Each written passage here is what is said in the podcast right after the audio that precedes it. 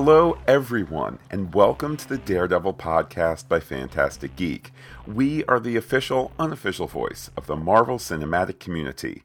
My name is Matt, and joining me is a guy so dedicated to the show that he's already had a pot of black coffee and keep it coming, sweetheart. It's Pete. Hello, Pete.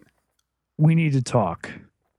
The Daredevil podcast by Fantastic Geek for episode 211 380 caliber is brought to you by Madame Gao's watercolor paints. Perfect for painting yourself a nice poppy. Order in the court! One more outburst and I'll hold you in contempt. Let's enter the evidence into the record and give the devil his due. Our teaser here, Matt, right where we left off. Alarms blare, ninjas scale, lights flash. One ninja suddenly finds the need to use a glass cutter to open the window when he might have just punched it instead. That felt a little out of place. Well, now that you mention it, maybe it, it does show that he's prepared. Though, I mean, you want to you, you want to be prepared. You want to have that you want to have that glass cutter in your back pocket in case you in case you have to use it. You're not planning to go out and use it, Pete, but if you need to, it's there to keep you safe. Either way, Claire has summoned two guards and her friend Louisa, her co-worker, who she is explaining that one of the patients has killed the uh, his father with a uh, scalpel. Um, and no sooner does she tell them not to take any chances and that they will need to quarantine them until the cops can. Claire, Louisa screams here. There are three ninjas down the end of the hall. There's another three down the other end. Suddenly, the two guards go down. Claire reaches for one of their guns, and poor Louisa comes between her and one of the ninjas and becomes a human shish kebab.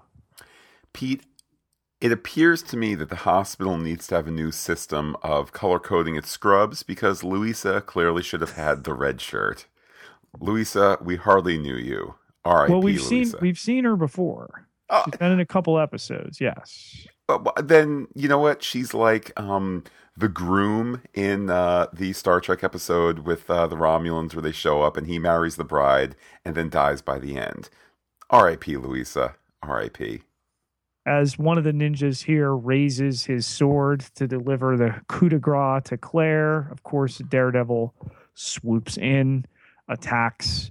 Uh, ninjas usher the patients away. Our our five I don't even know what to call them at this point other than patients, possible weird substance mules. V- victims. I think victims and patients could be used interchangeably. But they're they're strangely, as the end of the episode proves, complicit here in in what they're doing.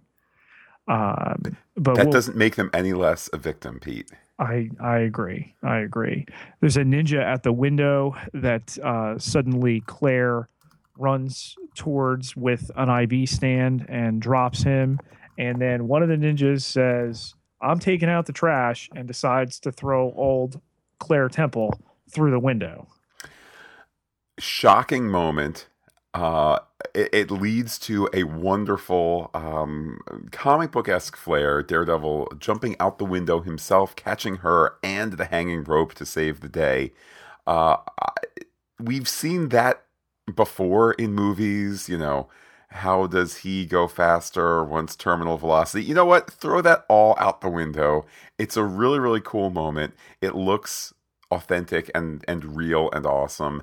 And um, I, if you don't think about it too much, the awesomeness overwhelms some of the, you know, science physics issues that might be an issue there ninjas are suddenly on the roof with the patients here, uh, one of which is being piggybacked. Just felt a little bit out of place and kind of comical. Uh, before uh, Daniel, the uh, most notable of the patients, is brought out by one of the ninjas here. And then Matt, we begin a little bit of a chase, but not before possibly a glaring continuity error Hey, remember oh, no, the Empire State Building in the previous episode that was lit up blue? now it's purple on the same night, which doesn't happen. Nice catch, Pete. Listen, man, there's a reason that we take notes. Um, but uh, this chase here undertaken, Daniel uh, tells his ninja protector, don't let them take us back down there. Um, the ninja suddenly slashes a steam pipe with his sword, which unleashes all sorts of distraction for uh, Daredevil, who winds up on a empty rooftop with them gone and nothing but sirens to keep him company into the title card. I had wondered if maybe, maybe the ninja hitting the steam pipe was perhaps setting up something that might, I suppose, come to pass in the, the next two episodes where maybe they have an understanding of his powers to some degree. If not, it also was just a way to write yourself out of the scene. Then, Pete, as you mentioned, the credit sequence and the saddest part of the episode no Vincent D'Onofrio in the credits. Sigh. Sigh indeed. Claire is bandaging herself up, Matt, as the episode begins, and Matt comes to see her, and he begins to explain what just happened. So there's this organization, its members believe in some pretty strange stuff. 123. They have deep pockets, deeper connections in Hell's Kitchen. Oh, they're like a cult, right? Well, it's a little harder to explain than that. They call themselves the Hand. And of course, uh, Claire's favorite burn patient, Nobu, who was not actually a patient of hers, I should clarify, but she knows that he was burned to death, or at least they thought he was burned to death, is one of them. And uh, Matt believes that these killers work for the Hand. This is an interesting portion of the episode. Um, Matt explaining the origins of the hand. Okay, I guess that's useful for Claire, but we've been there.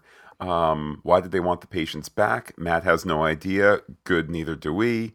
Uh, speaking of burning, Claire notes that Matt's been burning the candle at both ends, and martyrs always end up dead check. We kind of knew about her concerns. We knew about Matt working really hard and such. Matt says he can't let the baddies exist in the city, and Claire points out that he's in over his head. All true. I mean, uh, maybe perhaps a little proof, Pete, that maybe he needs help in his, you know, defendering. Um, but it's just it's it, it's it's a weird section because I don't know why Claire needs to know all this stuff. I mean, well, I, I get it informs her decisions later in the episode. Obviously, the specter of corruption and sweeping things under the rug has a greater resonance when there's this cultish, you know, well-heeled background behind it.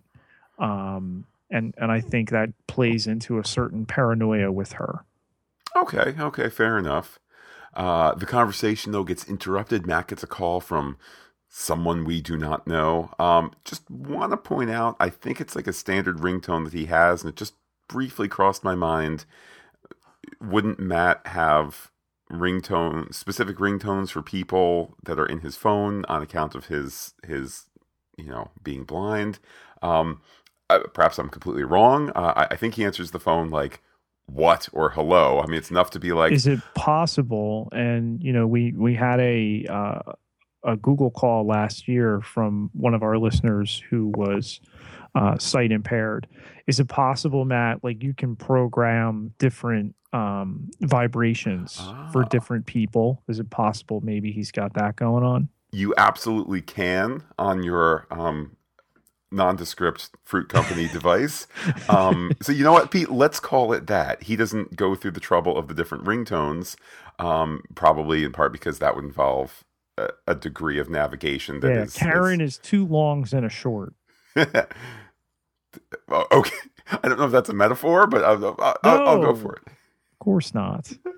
Anyhow.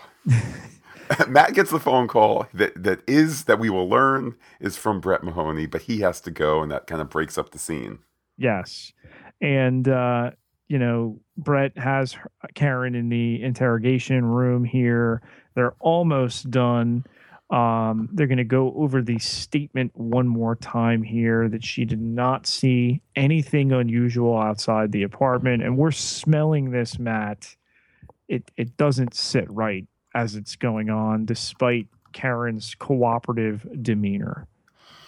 Absolutely, and I I, I must say I appreciate that we enter this scene um, in its middle, if not to be more correct, uh, close to the end of it because we are a little bit behind. And as she's explaining this, it's like, wait a minute, she didn't just hit the deck and not look up. Frank Castle was there cradling her body in, in the most uh, protective and paternal and, and uh, you know, just self sacrificing sort of ways. So clearly something is up. And I appreciate that here we are 11 episodes into the second season. And as opposed to letting this storyline or letting all the storylines feel the pull towards the climax of the season. Instead, we're on this little thread of I don't know what's going on after after all these episodes of Daredevil.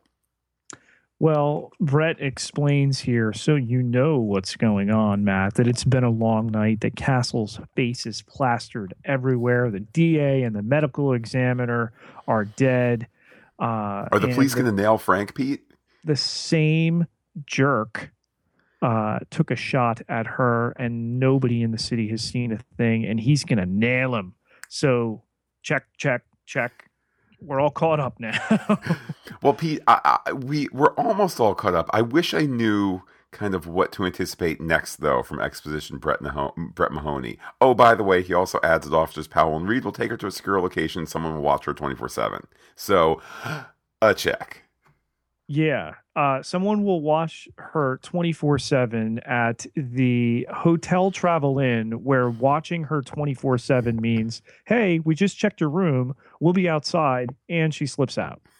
we'll be outside, by which we mean hanging out in the lobby.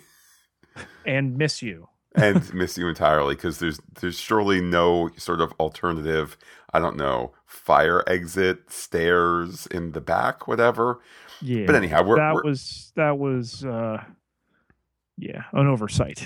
Indeed. And we'll explore that scene in in in in microscopic detail in a moment. But first, we're outside the police building. Matt is waiting for her. Confirmed that uh, it was Brett who called him. Karen wants to take care of herself. She's going to be just totally take care of herself. Yay, girl power. But she will mention that uh, to Matt that, Matt that Frank did not do this. Frank saved her, in fact, and the cops have it all wrong.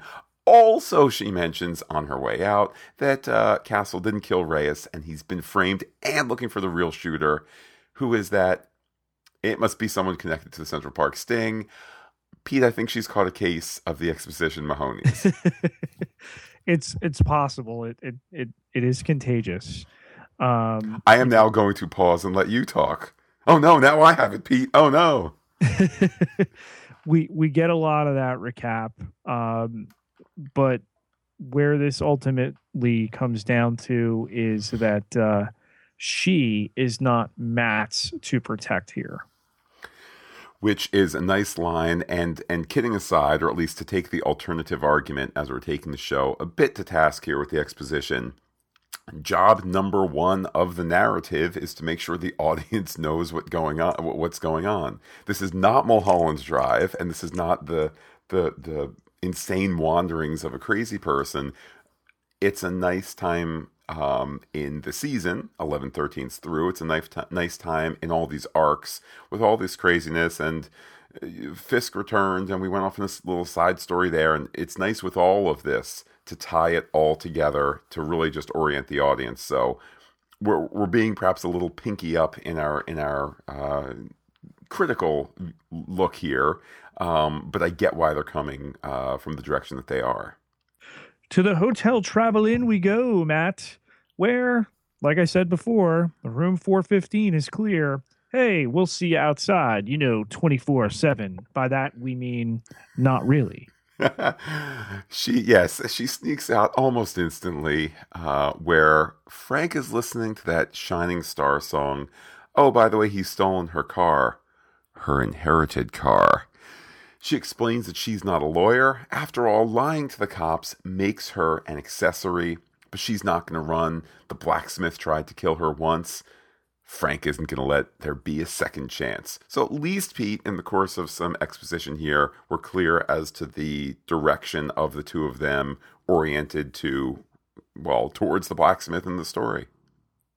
Back at the hospital, Foggy is visited by uh, Marcy, complete with uh, Foggy teddy bear.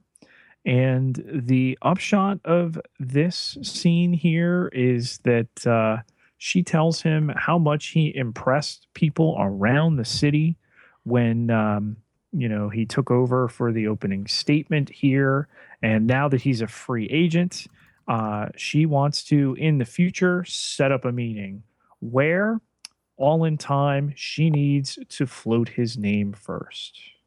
I thought pete that it was just a little disingenuous um, to be like I don't know. I can't possibly imagine who in the legal profession could be talking about you. Oh, I work 12 hours a day at a specific law firm unique to the Marvel Cinematic Universe where we've already met one of the named partners. Either give us either give us the throwaway uh, Hogarth Chao and something um, which I'm sure you remember, Pete. Benowitz. Ho- yeah, Hogarth, Benowitz. Benowitz, and Chao. Like either give us that, and for the people who go, Hogarth, like Jessica Jones, you have that moment, or or don't. But either way, like they've already said that Marcy works at um, HBC and um, HCB. H, so hey, listen, apologies to Mister or Ms. Chao. Um, HCB. Neither of them exists. well, I, I apologize to the conceptual Mr. or Ms. Chao, attorney at law. Um, regardless, I don't know why they do a little like, uh, uh, do, do, do, you remember where I said five episodes I work ago where I work? Because I don't know, if the audience does. Yeah. And nice to get um, Marcy back here and actress Amy Rutberg. And, uh, you know, great to to get her in in one scene in this episode clearly a, a portend of things to come with whatever mysterious opportunity here awaits. Well, there are a couple of opportunities, at least in the shorter term, Pete. She brings the bottle of booze, and that certainly helps. Um, it, it, occurs to me a gentleman must cut cut a hole in an old book to sneak in a bottle of booze to the hospital. A lady just has a purse. Um, but uh, then there's also reference to um, let's just say how, how Foggy might have something to look forward to when he gets out of the hospital. I mean bedtime. A Hell's Kitchen hello, perhaps? wow. Um anyhow, from from that kind of bed to the final bed at the hospital's morgue, Claire IDs the body of one of the ninjas, and the hospital administrator notes. And Louisa. oh, and Louisa, I do apologize. Yes, zipped up there, you know, in the in the foreground. But uh, in my notes, Matt, before her name comes back up, because we have seen her before, she is first hospital manager lady. but then there's like hospital administrator above that, whose name I did not catch, I must confess. He, uh, we never got one. That, well, there you go. Never and, got one for him. But Shirley, as she's later identified here, is explaining that Claire has gone above and beyond. She's had a traumatic day. You sure you want to be down here? And stuffy hospital conglomerate guy calls her Miss Temple. Did we get that NYPD paperwork finished? Um, you know, you unethically and unilaterally brought five patients to this hospital. Hello, Hippocratic oath, anybody? Um, you know, but Shirley uh, is defending her as she does throughout the episode. Pete, Hippocratic oath be darned this guy, he's an administrator. Do we really expect that an administrator is going to care about the frontline experience for the customer, the patient, whatever it might be? No, no. It's all about the Benjamins for people like him. Yeah, I mean, we we see the the downside and you know, unfortunately stories like this are are all too common of these corporate types with with hospital situations but here particularly given you know once he takes the phone call and they continue the conversation the the ninja, the dead ninja, is centered on in the camera, so we know something's going to go on. And then as the um, the doctor there begins the uh, autopsy procedure, listing the the height and the gender and the approximate age and weight, and then they open and find this massive Y incision that is only indicative of a previous autopsy. Yeah, I think anybody who's seen any kind of crime show before, you you you immediately saw that Y incision. Maybe didn't even know that's what it was called. Although, thanks medicine for naming something easily. Um, and uh, and hey, that, that's the incision you get when you've had an autopsy. He can't have been dead already, can he? Um, well, gee, we were talking about uh, the hand, at least not these characters, but we've had mention that the hand has found the secret to defeat death. Apparently, you only find it once, though. uh, it is at this point that hospital administrator man kicks out Claire, and uh, the story moves on elsewhere. Assistant District Attorney Tower, although I predict big things in his future, he's just walking down the street, presumably to his car and such. That's when Daredevil pulls him into a construction area, conveniently fenced in on three sides. Daredevil wants everything the Tower has on the, the blacksmith, and Tower's not going to give it. Tower's going to give it. All right, he's going to give everything he has. It's just the nickname. That's all they have. Oh, there is the one lead that the blacksmith's competition who does half the job but moves more product than anyone else in blacksmith's competition. Um, there is a little information there. Could his worst enemy know who the blacksmith is? There's only one neighborhood where you're going to find that competition. Forget it, Jake. I mean, Matt, it's Chinatown. It is. And the second you heard Chinatown, you had to understand that a, a certain person could show up there. He throws the suitcase back to him. Daredevil does and tells him wherever he was going to stay there. Castle and Karen in the diner, and you know, really excellently done framing of the shot with the, through the window with the reflection to the street. Oh, it's it's it's wonderful, wonderful camera work, particularly in this scene. Uh, we get that kind of as as the opening shot, and then as the scene unfolds, we see that uh, Frank is so beat up, so bruised. And let me read verbatim from my notes here. It's ridiculous that they are out. And I like that the show puts itself out there enough for us to say, come on, this is really kind of pushing it. You know, radar vision from the blind guy, okay. But that they're so out and he is so noticeably beat up. He must his face must be plastered everywhere. We've heard exposition Mahoney say as much it rings a little false and i love that in this in this talky lengthy wonderful scene that just luxuriates in dialogue and in acting. They hold these characters out there in such a public spot not to suspend disbelief but because castle wants to be seen. Um, but we're not quite there yet are we pete how beat up did his face appear by the way? He was seriously slugged up. Um Yes, and they must have had really thoughtful discussions about bruising because um, it's not the first time I've noticed that you know he looks bad on he looks worse on the second day or the third day and it's like oh he's not more injured it's just that we're you know purpling the bruise that was that that was red and raw when it was first hit. Um I think I appreciate that they're doing that. I mean, if you want to suspend disbelief while you're bringing in radar vision and, you know, ninjas that don't die, you want to give this guy a slightly um, less bruisey skin. I would be okay with that.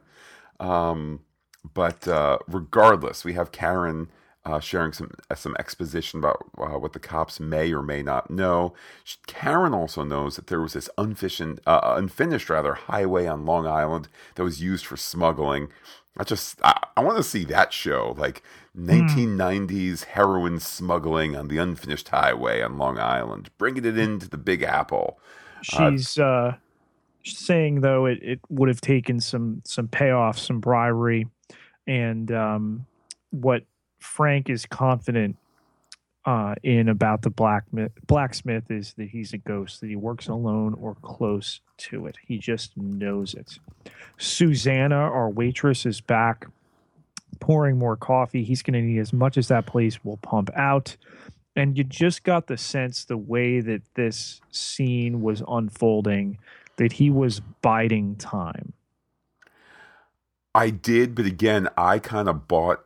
I, I, bought the um, the the false note of they're just asking us to accept this because they need this talky scene. They need discussion about, hey, that's an interesting gun you have, Karen. It's not shiny. It doesn't have a huge kick. That's a that's a 380. It shows thought. And as this scene is unfolding, I'm saying, uh, fine. They want a place for these two people to act, to have a conversation. Um, we want to find out, as we will discuss in a bit, Karen's thoughts on Matt, Frank's thoughts on Karen's thoughts on Matt. We want more coffee breaks and, and all of this but it's serving a purpose that is not immediately obvious, and that's maybe the best twist of it all.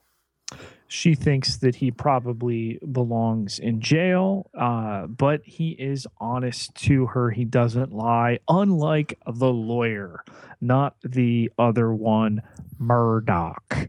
Uh, the inflection in Frank's voice is pretty interesting here, and Karen explains that he he's like a lot of people. He has issues. He's complicated, um, but uh, you know she couldn't seem to hide in court how she felt about him.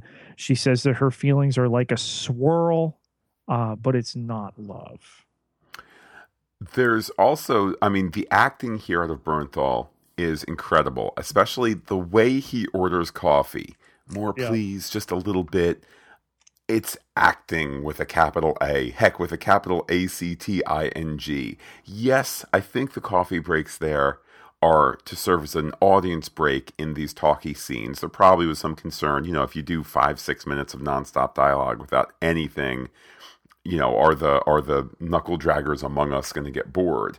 Um, but I, don't know, like that's how I want to order coffee, Pete. Ma'am, a little more, please, just just a little bit. Ma'am, do you always serve a BS here, 125, or is it just her?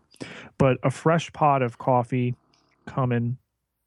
And um, Karen explains that Matt Murdock is the kind of man who hurts people, not like you, but he damages them, he breaks them the kind of people you need to get out of your life. And I love that Frank Castle as a character here calls her out on this. Because let's be honest, really, what she's saying with Murdock, she's just, she doesn't know what we know. And he's that way for a reason to protect her. Says it's the most bat s 126 crazy thing he's ever heard in his life that he'd give anything. He'd chop his arm off in the restaurant to feel that one more time with his wife, that she could step on his heart and feed it to the dog. But he'll never feel that again. She'll never hurt him again. What a z- writerly zag when most of the time you would zig. It would be so easy to give Bernthal this heartfelt scene that we've seen a thousand times before, but allow this great actor to put its own spin on it about his his wife, his dead sainted wife, and so forth. But to to be this really raw reminder that that you know life isn't always perfect, relationships aren't always perfect, and and there's something worse than the bad times. It's it's not having any of it at all. I just thought it was so incredibly poignant and moving, and I, I don't know. There, there's just something so so sadly, beautifully, uh, be, lovely about it. And it's a great bookend to the scene that she needs to hold on to it, and now you need to go in the back and grab the waitress and tell the cook and anybody else to find the biggest piece of stainless steel you can and get under it. Go now. And with that, we get this wonderful shot now of the parked Buick reflected in the, glass. Uh-huh. We have three things going on the Buick while Frank is waiting and Karen is moving to the staff uh, to get them into the back. Uh, it's rare that you have foreground, midground, and background all advancing the story in one static shot, but they do it here. Above an alley, Daredevil looks down on one assailant heading into a uh, Matt a, a dry cleaning complex. I, I in I, Chinatown. I felt I I Pete I felt like I was being a bad person for writing about a Chinese laundromat, but that's what they have. I I, I mean, it's not like Matt. This is an ancient Chinese secret, but Matt, you and Calgon take me away. Anyhow, Pete, uh, the goon uh, is taken out amidst the clothing. It really is an evocative use of uh, the way the dry cleaning is hanging. First, kind of moving from left to right, then we get um, a second goon taken out as as the shirts and whatnot are dropping down from the higher level. It was it, it was wonderful seeing a working laundromat used as a backdrop, and I mean that genuinely. It, it really was just a, a visually interesting uh, The- setting. The Uh, way that the clothes were coming down, and amidst the talk here that the Pell drop is done, that they're still waiting on Lafayette and Ludlow. You know, Ping is told that his kid is messing with the carousel when Ping's kid is really at basketball, and then uh, Yang better get up there. Gets kind of heavy, Matt. It does. We have two more guards coming now from the basement with like that floor, you know, that, that door that's flush with the floor. Neither of them is going to talk about their boss though. Uh, so, you know, they get they get knocked around a bit. So Matt goes into the basement door. Have you never seen a movie where you don't do this? He closes the door behind him and I was convinced this was going to be like, you know, curtains for Daredevil. But who's down there? It's Madame Gao, of course painting a picture and saying hello to the devil of Hell's Kitchen. She sees from his uniform, not costume, thank you very much, that he's taken the name to heart. Matt hears more guards coming, but he wants to speak to her alone. He gets that, Pete. That's the ultimate sign of power when you're just like, sure, I don't need a guard, and you tell your person sitting with you to go call the guards off, and then with that, Gao is ready to talk. Yeah, but not before we head back to the diner where uh, suddenly we've got assailants in there. Um, Frank charges at them as he shoots. There's a shotgun. Suddenly he's using the counter as a weapon, throwing people over it and then smashing them into it. One of them grabs a knife. He goes for Chekhov's coffee pot. Um, and then grabs the knife from the other guy, and all you need is Karen's reaction to the sound of the knife repeatedly hitting this guy's body. in a show that has had so many fight scenes, I appreciate that they find new ways to fight here. Uh, th- there's there with the the knife, as mentioned, kind of uh, leaning on sound effects.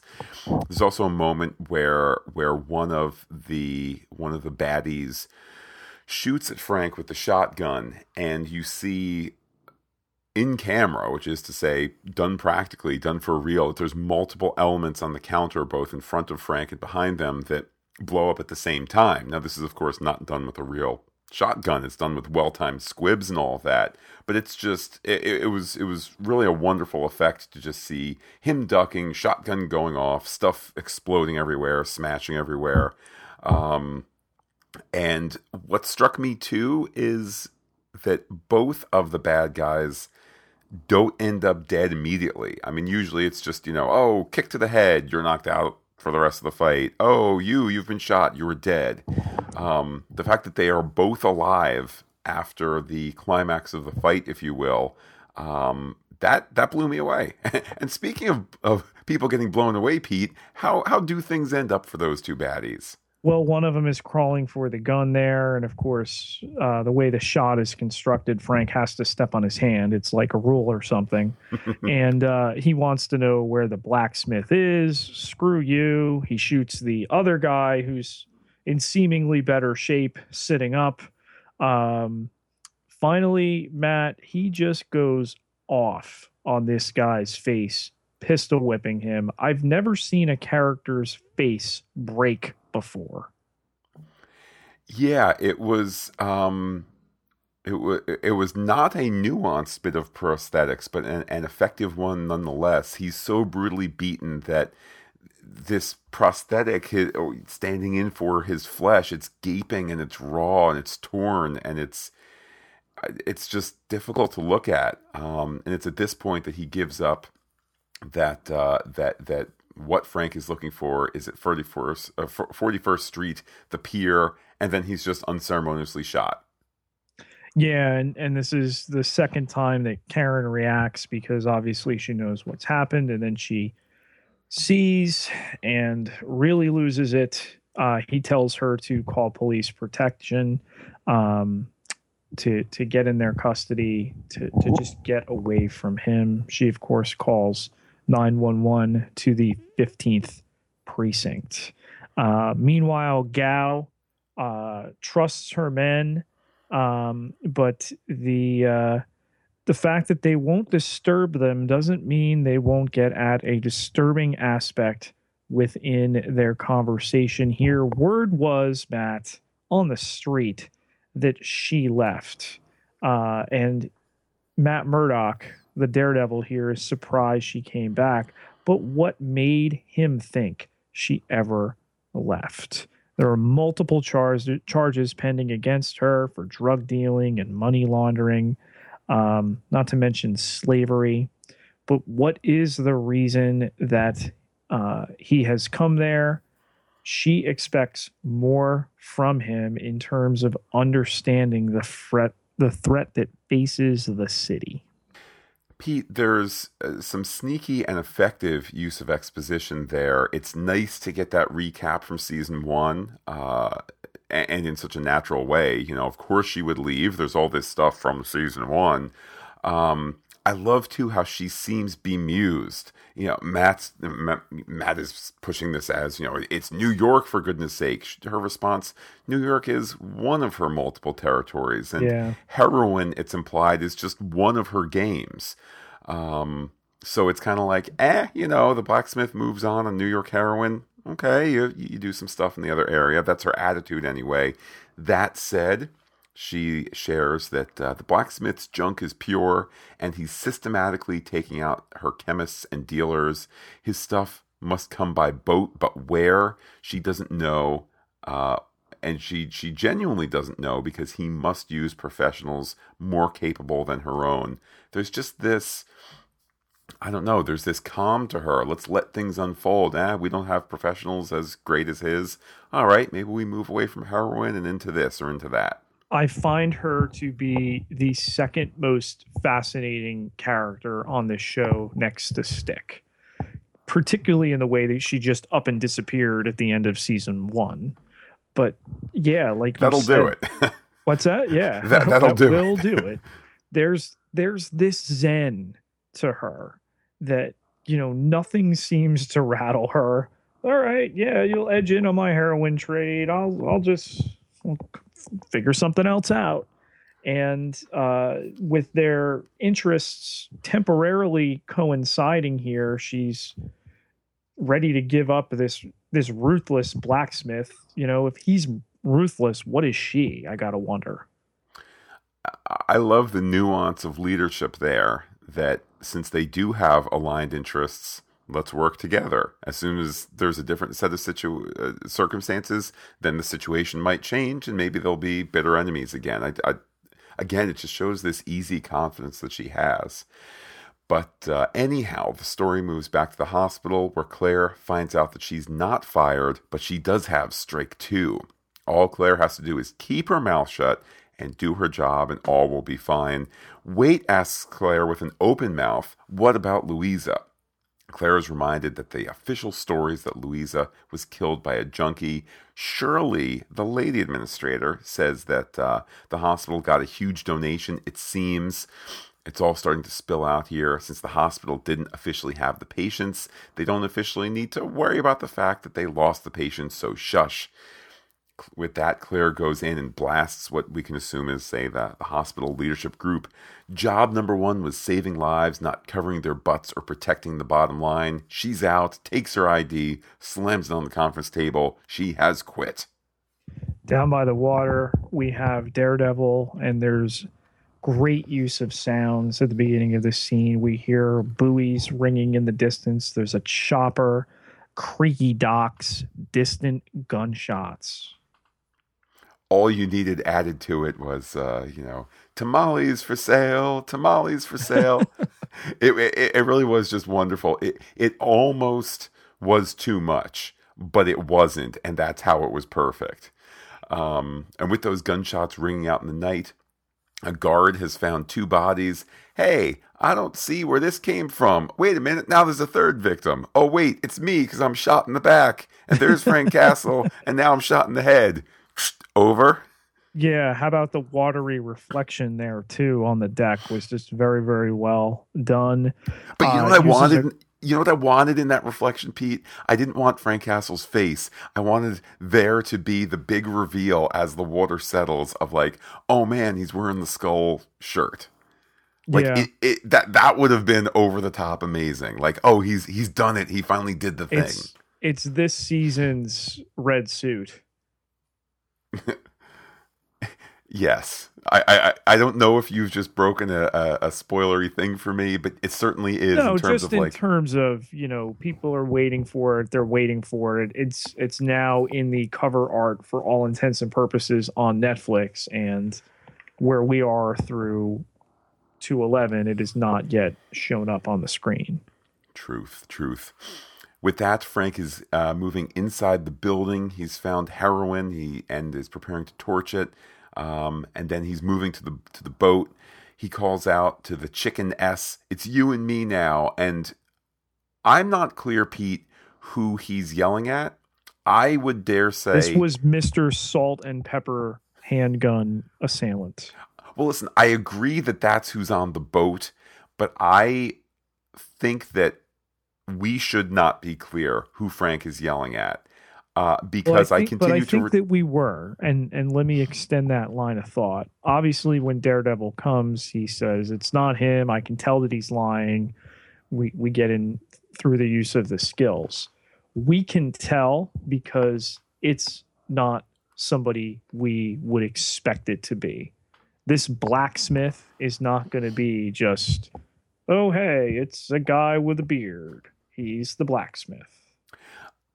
but I, uh, my point is this: beyond that, I keep thinking back to the uh, to the psychologist's uh, testimony at the court case, where Frank is always amped up. He's always you know the, the fight is always around the corner so of course frank thinks all he needs to do is beat up two guys and they'll give him the name of the boat and of course frank's big bad for his entire life is going to be there which to us rings false as what we are objectively seeing, what we are subjectively presented as audience members, what we can, you know, like look at the episode number and look at the time of the episode and go, we're not having the big showdown between Frank and and the blacksmith. We're, we're going to save that for later.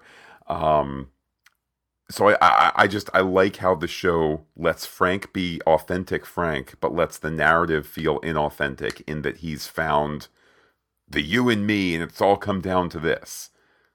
And of course, as he's preparing to kill him execution style, after he's told him to take the S um, 133 there, it's an issue of Daredevil showing up and preventing him from doing this, hitting him with the batons. And then, of course, they get into a knockdown, drag out fight while this man calls over the radio that Castle is on board. Get back to the boat now. And it all just seems uh, too easy, as you mentioned. Uh, Daredevil has, has already said that this guy isn't the isn't the blacksmith, um, but there's just this there's this sadness here. Frank is clearly hoping for solitude, even at a false price. Uh, Daredevil tells him to do right by his dead wife and children. They should team up to truly find the man who caused this pain. There's a slightly slower pace to the dialogue here. What does it mean to cross the line?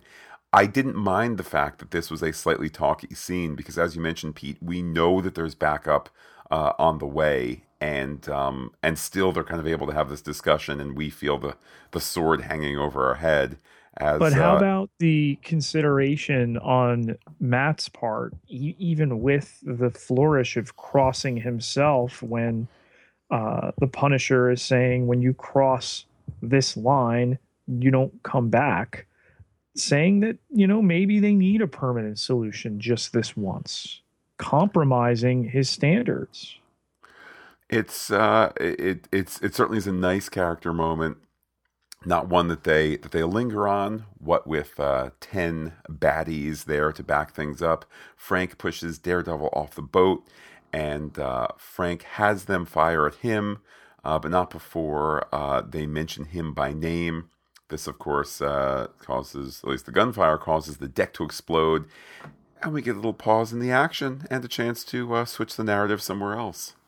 Did you find it a little odd that they're coming back to this scene. They shoot at the boat which i can only imagine they knew was loaded with gunpowder and hmm. they all get knocked out or dead because of what they do. And the boat has tons if not literally then metaphorically tons of product on it. So why would you risk damaging what i can only imagine would be hundreds of thousands of dollars of heroin um, i think it's a fair story baloney moment to call i think if nothing else they are trying they the writers are trying to get to look at this damage frank castle strikes again uh, and maybe along the way got got a little swept up in that we head back across town, Matt, and who is it? It's Stick. He's just gotten word from Midtown. Who'd she get? The Frenchman, not the Merovingian. Uh, we're getting a lot of uh, Matrix in our Marvel these days, what with uh, Grant Ward's pseudo Neo look. Um, although we have had, of course, uh, intrepid listener Mary Kirk correct us on that as a uh, historical recreationist. But the um, idea here, the Frenchman Jacques, you know, he's he's screwed the pooch. Uh, Ellie has gotten him, and they're pretty sure that she is on the way now to him. Kid's always been a doer, Matt. So the men follow him, and he explains that a guy once told him there's a power in surrender and choosing when your time's up. Um, but he chose, and now that a hole is dead. I just love Scott Glenn in this character. Um, and he wants them out of there. Um, if there's to be a tomorrow for anyone, you gotta follow the plan, even though we're not privy to what that is. Go get me what I need, he tells them. They head out to the car. Passenger first gets in, passenger seat, and we hear it rather than see it. He gets run through.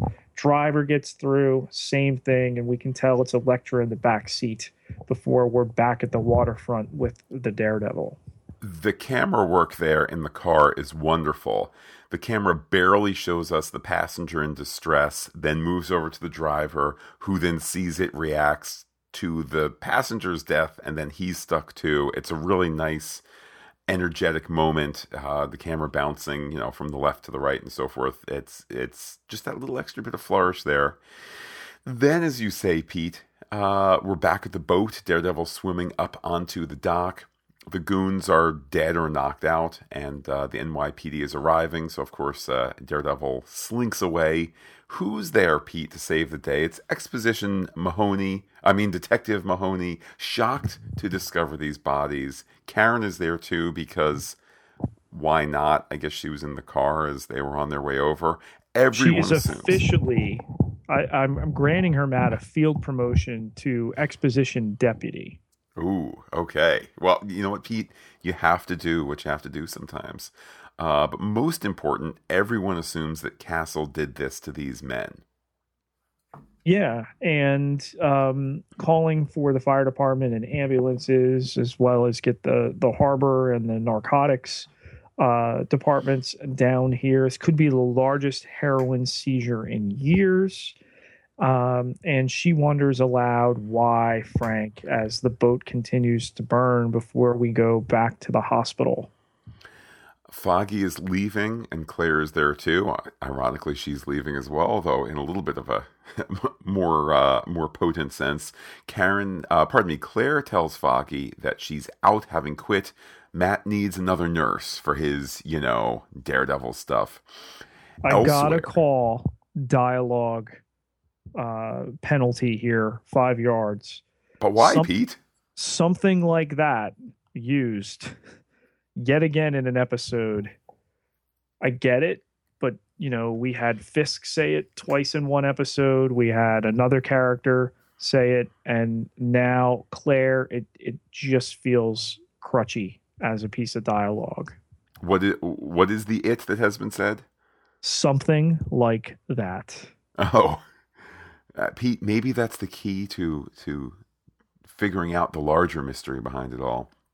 Anyhow, something we, like that, Matt. so, it is something like that. Anyhow, elsewhere we have Daniel, you know, the victim, uh, who he says he's ready. He gets cut deep with a samurai sword. Big thumbs up to the production that they they do that obviously with a prosthetic arm, but they do that all in one take.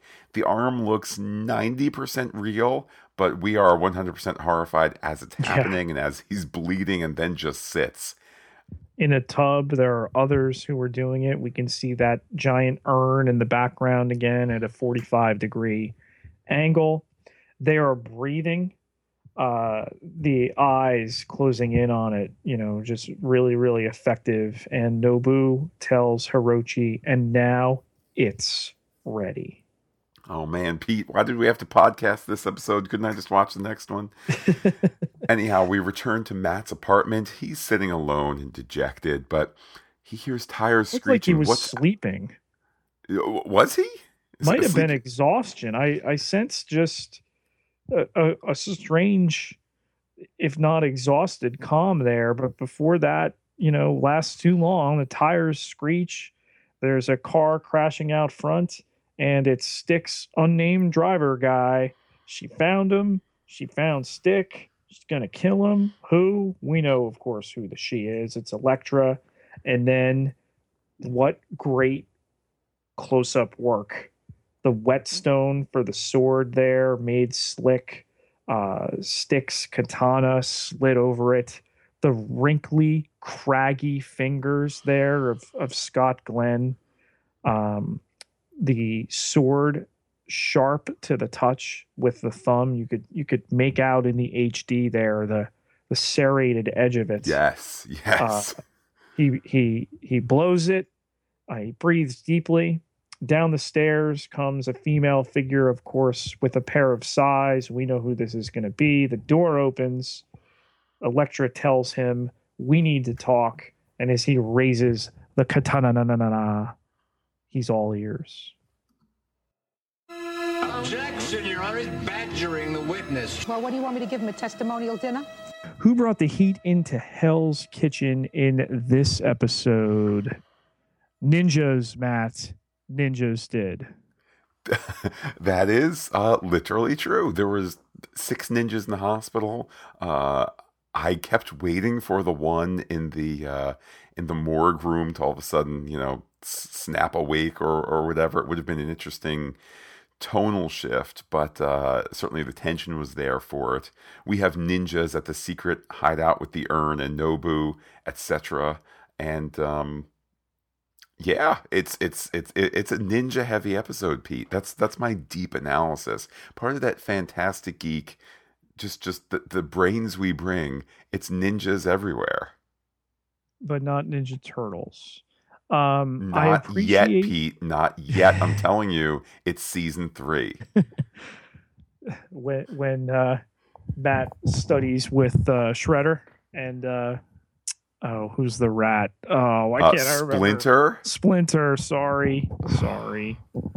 Uh, lost geek cred all over you, the place. You did, Pete. You probably can't even name the other famous character done by the performer who performed Splinter in the Turtles movie from 1990.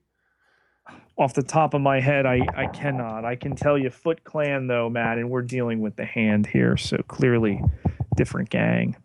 The answer But- is Elmo, by the way. But back to Daredevil. Oh boy. And we know we know of his criminal background now. So we're just gonna leave that alone. Absolutely. Madam Gao, Matt, where's she been? Um, uh, you know what? I- I'll take her at her word, Pete. I'll take her at her word that she never left. She was hiding in plain sight, and um, I I like that answer best of all. You know, and for all her underplaying New York, well, if it's just one cog in a in a many cogged wheel, then why have you stayed here the whole time?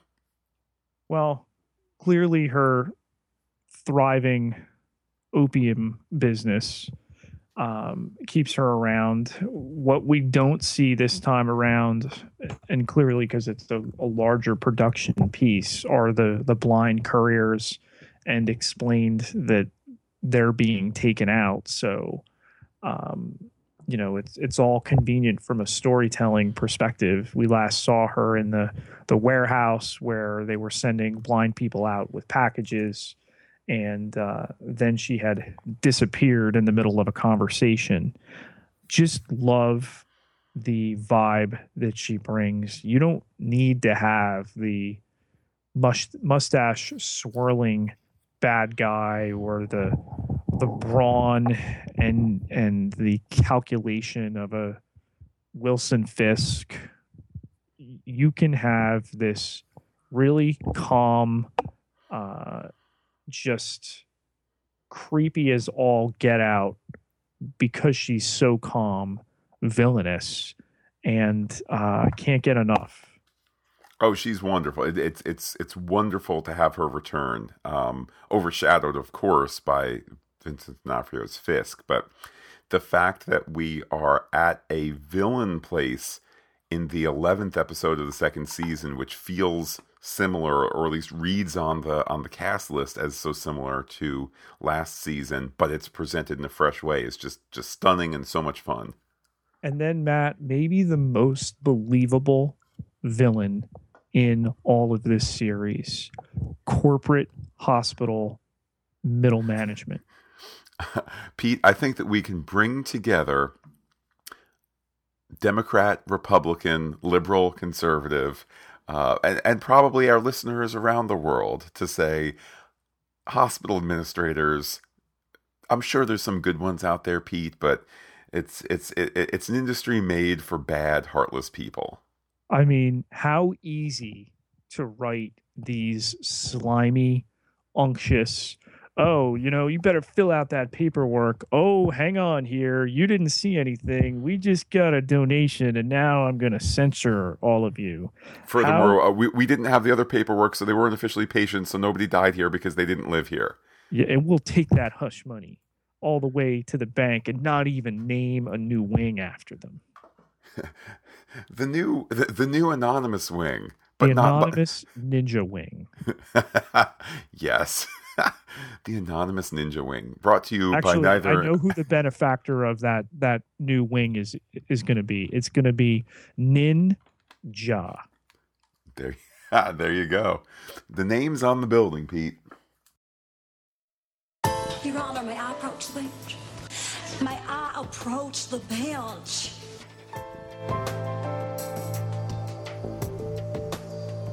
It's time to step aside and approach the bench to discuss some off the record theories. You be the judge. Matt, what is up with these ninjas that apparently have cheated death but can only cheat it once? i i did not take it as canonically as you did um here's what i imagine in my spoiler free existence is filling in the blanks that if in your ninja service you die by another ninja who can get you back to the urn and the it, and what I would assume is going to be a slow rollout of quasi magical, mystical um, villainy that uh, doubtless will not be completely resolved in this season, and thereby lead towards wait for it, the Defenders a year from now. Um, or a year and a half from now. Um, I, I think I think that's where it's headed. And if you happen to be reanimated ninja who doesn't get brought back home because now you're in the morgue at the hospital, then it's it's curtains for you. So dead is dead, so to speak. Dead is dead unless you can get to the magic urn that will save you. Interesting. We've mentioned it before, you know, this idea that uh, Foggy is being targeted by other legal firms with the possibility that it is um, Jeri Hogarth's firm from Jessica Jones, having been name checked once before by uh, Marcy. Um, is there another possibility? If there is, there's not one I'm aware of in Marvel canon. Um, it's to the point that before, when I was struggling with the third uh, partner, who ended up being Benowitz, I started to look it up on the Marvel uh, Cinematic Universe wiki, and then I was like, wait, no, I don't want to see Jaren Hogarth in Jessica Jones and Daredevil potentially. That was my fear. Right. Um, so I, I again, if she is, I'm not being spoil spoilery. I'm just being proactive and not having exposed myself to the information. Um, if they're setting up another legal firm, I, again, I certainly don't know what that could be. How about um, the discussion between Frank and Karen in the diner, as candid as it is, and when he brings up the subject of her feelings for Murdock, I love the over pronunciation of it. Is there a little something happening here between the two of them? I did not think that you were going to suggest that, Pete. I thought that what you were going to put forth as a theory was is Frank floating is Frank trying to figure out if Karen knows too that Daredevil is Matt Murdock because Frank has figured it out. I thought I don't that's think what we Frank's were dancing figured it out. You you suspect Frank has? I suspect that possibly he has, and if we get that reveal, uh, then that's what that scene could have been dancing around. That he he wants to talk about secrets that the lawyer has. What secrets do you know about Karen? And she says, "Well." I know that he's a very closed off guy and a complex individual and a heck of a lawyer, and we're going to talk about him as a person with feelings. And I was imagining, not seeing on Bernthal's face, but I was imagining that on the inside, Frank is saying to himself, "Oh, she she doesn't know," or, or "I'm barking up the wrong tree," or or whatever it is. She's taking this to an emotional place, not the. Uh, I don't know why he, he's a very complex man who has to find justice in a variety of ways, some within the confines of law and some within natural law. There's not that kind of answer. I, I, I think he possibly knows. I get the distinct feeling that he's kind of sounded her out because in their meetings, he's developed a little bit of a soft spot, and I can't say that it's one way. I think that I think that that's possible. I would not if if, if I had the, the the season two pre-filming writing staff uh, sitting here, Pete, I would say I would caution them against that because a I feel it's a little tropey, and b I know that Karen Karen is a woman who has feelings and likes going out to dinner and and presumably likes likes other activities, but I just feel like it's a little it's a little diminishing of her character to spend time with this rugged man who's done, you know, d- done man stuff and not not in the New York City kind of way. He's gone and, you know, done primal man killing stuff and now she's drawn to him. I I don't like the the the curve of that arc.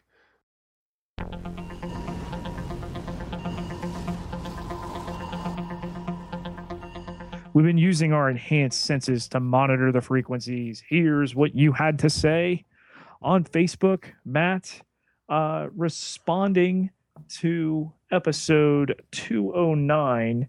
Stacy Taylor writes in, I just started this episode. So exciting for the turn of events And hopefully, Stacy, you're caught up with us here to see all the uh, the violence that uh, Frank Castle has uh, revisited upon the city. Absolutely, Frank. Frank's out there. It's uh, it's exciting times. It's dangerous times, and uh, and uh, it's party time, man. Pete adding to the party, we got a, a nice tweet from uh, Wes Sager. That's at Wes Sager, S A G E R, um, who said, To us, you guys are outstanding. I thoroughly enjoy your show. Great insight and information. Hashtag make mine marvel. Hashtag nuff said. So thank you, Wes. Welcome aboard. Yes, thank you. It's uh it's always really uh satisfying to hear back from listeners and uh keeps us doing what we do here. Want to also, of course, give a thanks to the listeners who are helping us out on Patreon, helping make the uh, the, the the bandwidth and the this and the that and the storage all possible with the techity tech tech. So, uh, if you would like to lend a hand, head on over to Patreon.com/slash Phantastic Geek and see some of the goodies that we have. Plenty of perks being uploaded there all the time uh, including a special one just for patrons. So may want to check that out. Absolutely, yeah. Posted. Uh, when was that on Pete? April April nineteenth, I believe it was. Eighteenth. Yeah. Um. So yeah, a little something for for the the Patreon patrons only. But Pete, the greatest gift of all is sharing and caring, and that's what you do on the Twitter. How can people follow you there? You can find me on Twitter at Pieter P I E T E R J Ketelaar K E T E L A A R seven thousand five hundred ninety one followers. Can't be wrong. And while I am personally on Twitter as Looking Back Lost, you can be in touch with the podcast in a whole host of ways. We are Phantastic Geek. That's with the P and the H. You can find us under the name Phantastic Geek on the Gmail, the dot com, the Twitter, the Instagram, and more, Pete. Facebook.com forward slash phantastic geek, all one word with the PH. Get on there and like it. Pete, can you believe that this time next week we will have concluded season two of Daredevil? I can't. I don't want it to end. I know it's it's it's gone by fast.